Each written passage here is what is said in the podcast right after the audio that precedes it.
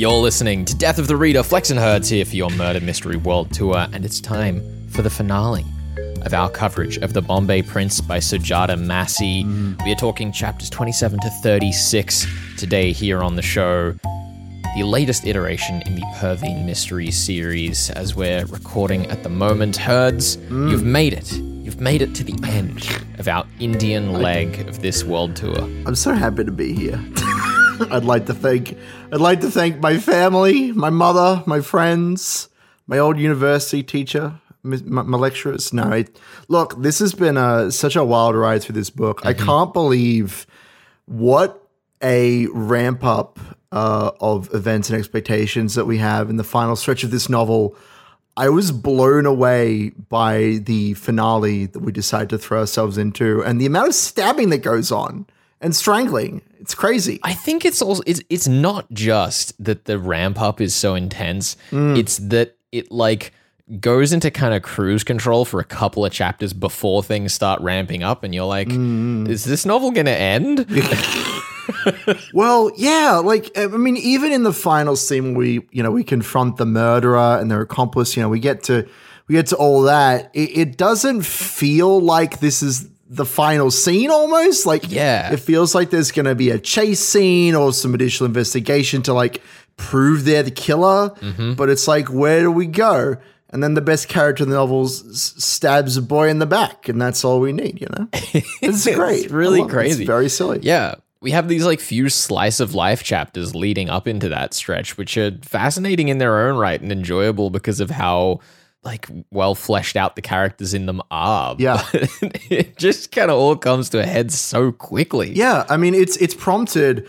You know, we, we're going to. Uh, I, I believe it's to deliver some some paperwork. Yep. To the family of the victim, Freny uh, Cuttingmaster, and we just kind of coincidentally go to check in on uh, on on Koresh, who is apparently dying of what seems to like, be poison, violently it- ill. It, comes out of complete nowhere. Like obviously the foreshadowing. He's in bed and Yeah. he's like, I deserve this. And Perveen He's so depressed. just says, We have got to Yeah. get this boy to We a have to hospital. save him and his mother, his life, yeah. mother says, He'll be fine. Oh, well, we'll take him to the cheap hospital a few hours away. It's so And Perveen's interesting. like, No. Like it's it's not like it's not foreshadowed all the way through this novel. Every time we see Koresh, he's like getting bullied around by Naval. He's very like meek. He doesn't seem like he mm-hmm. entirely knows what's going on. And so seeing him there, like on the edge of the bed, you know, he's thrown up. He's not eating.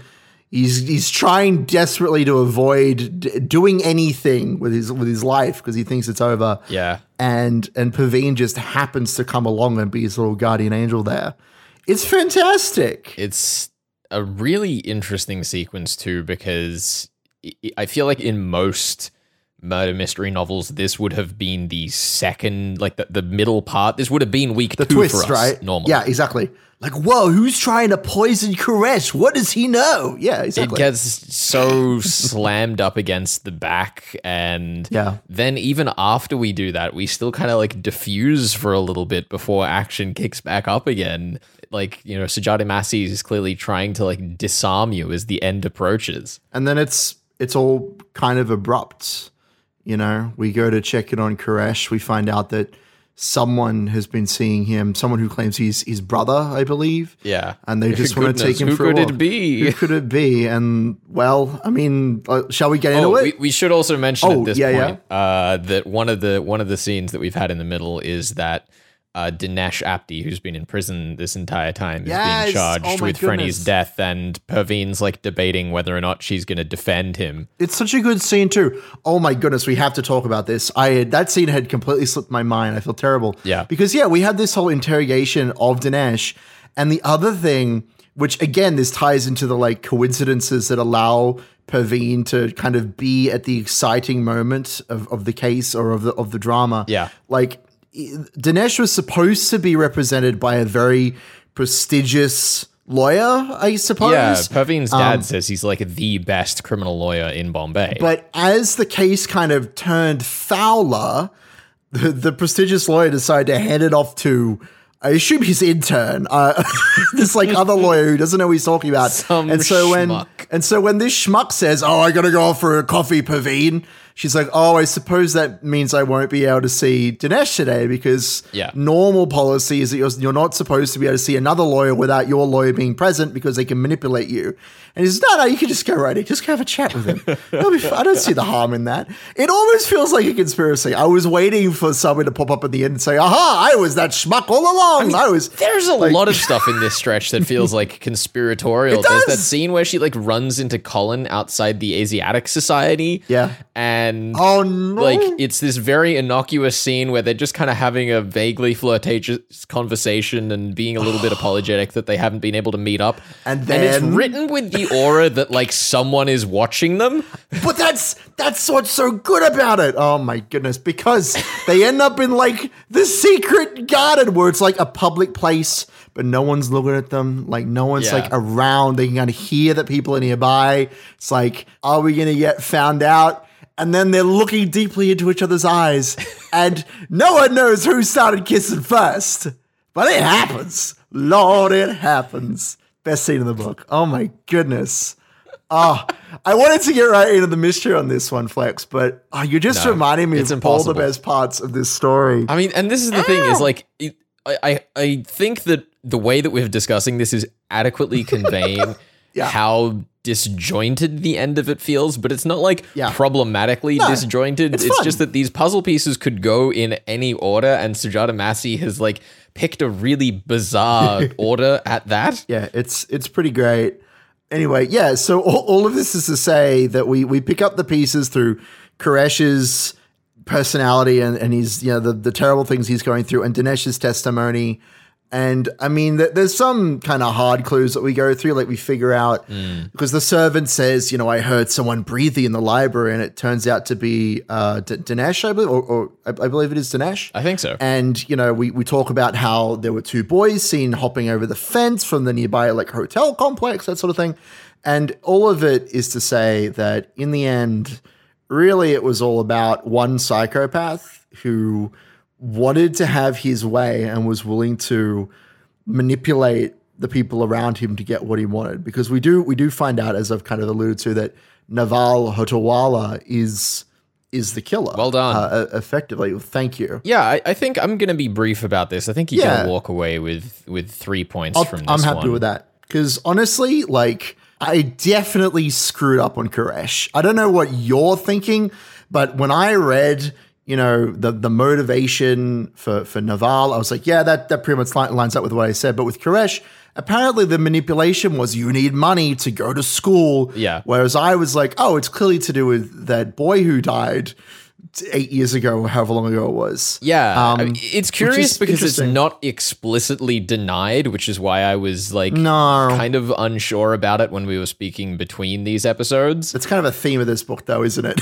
Yeah, so, but it, it's not explicitly confirmed either, which means I can't really land you the points for it. No, I'm I'm happy with three. I think that I was definitely stretching uh, at that point. Do we want to talk about the spy in the room as well? Oh my god, can we The please? best character. I did not see this coming at all, and I I was in a fit of giggles when Sujata Massey confirmed the identity and purpose of JP Singer. He's a, a government spy. Um, He's, he's an American government Yes. spy who may may have been there to assassinate the prince. may have. Look, we don't know for sure, but we don't know that he may have been there. It's not clear if he is, as I kind of mentioned last week, if he is or isn't the plainclothes detective who's uh, mentioned in the early parts of the story. Yes. I like to think that he is. I like to think, I think- he is I think as that's well. I hadn't idea. thought of it, but when you said it, I was like, "Oh my god, it- that's so tidy." Yeah, it, it, it works. I, I mean, look, Sujata, you, you can steal that one. That's for free. um, but but clearly, yeah, he's there for ulterior motives, and whether it's to assassinate the prince or protect him, clearly that's what's on the agenda. Yeah. What I love about his character, about Jay's character, is that in the moment where we confront Naval, and Naval is trying to kill Perveen, which is an insane scene, by the way. So intense. It's it's awful. I thought, are we actually going to kill this character? Surely not. The tension is suddenly relieved as Naval and he pulls back, and I think he falls into the fountain. I hope he did anyway. It's that whole cleansing symbolism thing. and he has a knife in his back or, or a knife wound in his back. Yeah. And there's Jay standing there, and it's a very quick scene where Jay just says, Yeah, I may not be, you know, the casual, lackadaisical reporter you thought I was. Please let me get away. That'd be really nice of you, Perveen. And he runs off into the night. but there's a lot implied by the moment because obviously he's a spy. He's supposed to like Yeah. think about things strategically. And so he, in this moment, is thinking, what is the most ethical, efficient way that I can solve this problem? Because I can't get caught here.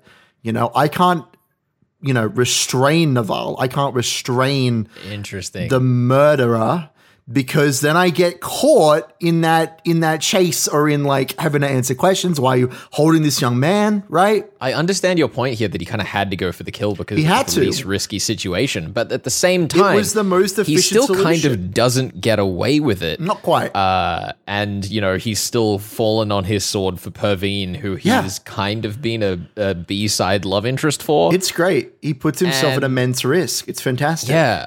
I really like that when we're wrapping up the crime, that it's kind of treated that the murder of Freny has almost been like de facto pinned on JP because Mm-hmm. Yep. Naval isn't around to confirm it anymore. Well, it, it ties into what I was saying last week about how we're constantly subverting these regular murder mystery tropes, and the the easiest one is the suspect lineup, and the you know Yeah. now we're gonna try them, we're gonna lay out all the evidence against Naval, but we don't get any of that because we got a spy who needs to get the heck out of there. He doesn't have time for any of that nonsense.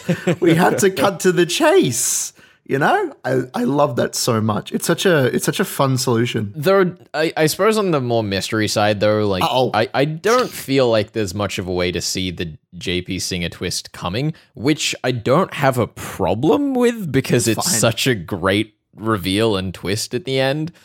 But part of me as a mystery fan was also kind of craving that there'd be a few more clues Yeah. his way. I, I feel like the, the the mystery is like it's interesting in this novel, but I don't feel like the mystery is what gets me hooked. Definitely. You know, like there's not a puzzle. It's it's just about following these characters' journeys and, and following Perveen's uh you know, fo- following her attempts to solve the murder and how she gets these crazy situations.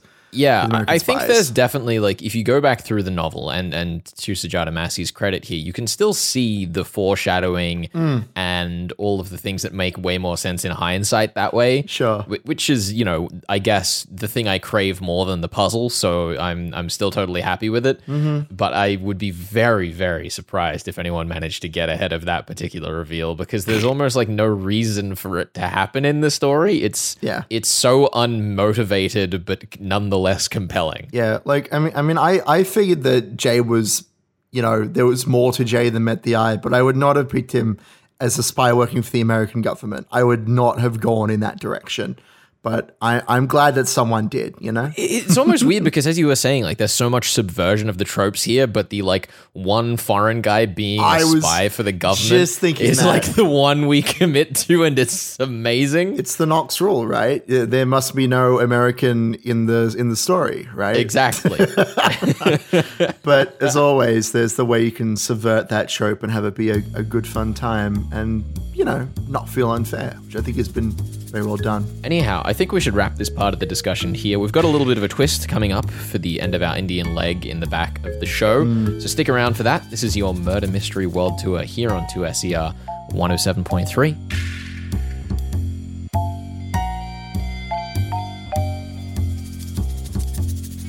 You're listening to Death of the Reader. We've been in India for a little while here on your Murder Mystery World Tour, and we've come to the end that leg of said tour with Sujata Massey's The Bombay Prince. We've been discussing all the way to the end of that novel today, and Herds, I wanted to dial back a little bit, not all the way on the Mm, mm-hmm. little spoilers for uh, The Bombay Prince, but I also wanted to dial up a little bit, not all the way, Uh-huh. on the spoilers from the other Indian novels that we've covered, because if you've been reading along with this the whole time, it should be very apparent to you why I chose to wrap the leg up with this particular book. I mean, we, we were talking about how this novel ends with a talk being given, and on instinct, I said, "Ah, yes, Perveen, she decides to give the talk at the end of this novel. And I'm like, and then I realized, wait a second, no, that's not this novel. That's that's that's Dying Day. This is the one where she decides to attend someone else's talk. yes. It's pretty There good. are- It's pretty good parallel. a staggering number of parallels in the Bombay Prince. I mean, we referenced the same real life crime that happened as the one Mm-hmm. tower, uh, Nev yeah. March mentioned in Murder in Old Bombay. We have the same weird espionage journey that we did in The Shadows of Men. Mm-hmm. We deal with the same character journey that we did in The Dying Day. It's just, Mm. it's such a nice foot to land on It's at like- the end of this leg. It's an excellent cap uh, on on the journey so far. And that's not to say that we won't come back to Indian uh, novels in the future. Oh yeah, and just for the record, people keep messaging me being like, "When are you going back to Japan?" Eventually, okay. At some point, look, we can only do it so many times a year, okay, or every two years, as the case may be. But you know, it's always good to do a stint through a country and kind of explore, you know, all these different authors that work in the same space and, and influence each other, right? It's like the fun. and so much of it covers the same history, right? Mm, you know, think about the stuff that you would have learned about wherever you grew up in school. There's a lot of similar themes, ideas, and events. And I don't want to call it an oversimplification hmm. of India, but it's a certain perspective, right? Yeah. We're seeing, I mean, it's not the same perspective. We're seeing several authors' perspective on the same cultural journey that they grew up with, right? And I, I really like that as a slice of India to look at through crime fiction because it hmm. not only shows you like the great diversity that there is and all of the different facets of India that these authors were able to write about within a very similar structural framework. Sure. But it also goes to show how you know, India is kind of seen by the outside world, where despite being in ostensibly a post colonial era, we still view it through a very colonial lens. Yeah, I mean, we've we've talked about this on the show before. How so many like the records of the the history of India have been, you know, entirely wiped clean, but you know, colonialism definitely did a number on it. Um, so I think that any author's attempt to kind of analyze that that period of history and and even to you know recapture something from from before is you know really admirable. I also found it fascinating. I, I kind of want to get your opinion on this, Herds, that Sure. so much of what we've seen has been about the like flashpoints when India pushed back, if that makes sense. The idea sure. that, you know, maybe these authors are kind of like Rebellious. uh, optimistic about the abilities that people have to resist uh, the Uh-huh, power sure. structures that they live within. I like that you switched out the term uh, rebellious for resistant. Uh, I that's that's a clever. well, yeah. No, uh, this is in reference to a panel from uh, Sydney's Bad Crime Writers Festival that I've brought up a couple of times on the show. And I thought, I mean, let's hear from Sulari at that panel, uh, which you can now catch up online at their YouTube page, talking about what this literature of resistance idea is. at its heart, crime fiction is about someone standing up and saying no. It's about someone resisting an injustice and doing something about it. A lot of people would look for the crime in crime fiction as a as a marker of our genre. But it's not so much that. The crime yes necessarily has to occur but it is the resistance to the crime the resistance to uh, an injustice that follows that is really the the heart of a, a crime fiction novel. See, I, I might have I might have been to that one. It's been so long. I feel like it's been a lifetime. But I mean, I remember the the idea of resistance. I remember learning about that back when I was in university. Yeah. there was uh, a, a subject that I took, which was about graffiti as a mode of resistance and how you know people put they put ads on billboards and then someone graffitis over it, and the graffiti is like the problematic element there. It's not the Yeah. the the ads being displayed in the local neighborhood that never asked for the ad to be put there. You know, who which one is the eyesore? Obviously, that's a debate that I, I can't settle on my own. Well, it, and it's also a debate that you know is going to vary a lot by context. Absolutely. Without naming names, there's a particular chain of billboards that have been Mm. uh, celebratedly defaced in Yes. in Australia at the moment. whi- Well, exactly. which is like you know in many ways the same act, but it's viewed publicly so differently. Yeah, for sure. And I think that uh, not, not to say that Indian authors that we've covered on the show are the, are the graffiti authors of of our show. I don't know where I'm going with this, but but I I do think that you, you're onto something there with the idea that authors who choose to write about times of unrest, but but not just times of unrest, but ones which lead to positive change. Mm. Even though I think most of the stories we've covered look at that change with a, a critical lens. Yeah. Not to go too in depth into old Bombay, but the the kind of cultural exchange that occurred, you know, that Yeah. has occurred between the British and and India. You know, it is two sided. Yeah, and that's like one of the really compelling things about Murder in Old Bombay. I mean, Nev March said it here herself. this is about a particular small community of Parsis. And what that means is uh, it's a very small community, less than 100,000 people in the whole world, had an enormous effect on the history of India. This is a little bit of a crusade for me to try to modernize my community. And the way I chose to do it was from the point of view of an outsider who loves them I mean, the same with like Abir Mukherjee as well, where he's talking about how we learn the same history, but Indian history is in many ways, in his own words, sometimes more valid. Sure. What always struck me was well, why are we not looking at our own history? Why are we not looking at the corruption in our in ourselves? Uh, and the answer is we didn't. We don't really want to. We don't like shining a mirror on our own past. We learn about these instances from 500 years ago in British history, but we don't we don't see the the history of 50 years ago or 60 years ago, the things that actually changed things or, or things that matter. We, we keep quiet or we brush under the carpet. All of these clips I'm playing, aside from the one from Bad Sydney Crime Writers Festival, by the way, are up on the podcast in their various episodes with these authors. So go have a look there. Nev March and Abir Mukherjee, we've just heard from. And yeah, the bits that haven't been erased by colonialism kind of have to serve as a bit of a lesson. I mean, there's the age old adage that if you're in a situation where you have, when you have one truth that is being trumpeted by a power, the British colonial power, and then you have a, a less powerful, you know, a, a minority group speaking their own truth, um, it is worth listening to the to the minority and understanding their perspective. I think one of the great things about the Bombay Prince as a concluding piece for that is the way that so much of it is about speech. Despite being a crime novel, most of the scenes that we have aren't sitting down with the suspects and grilling them on what happened, not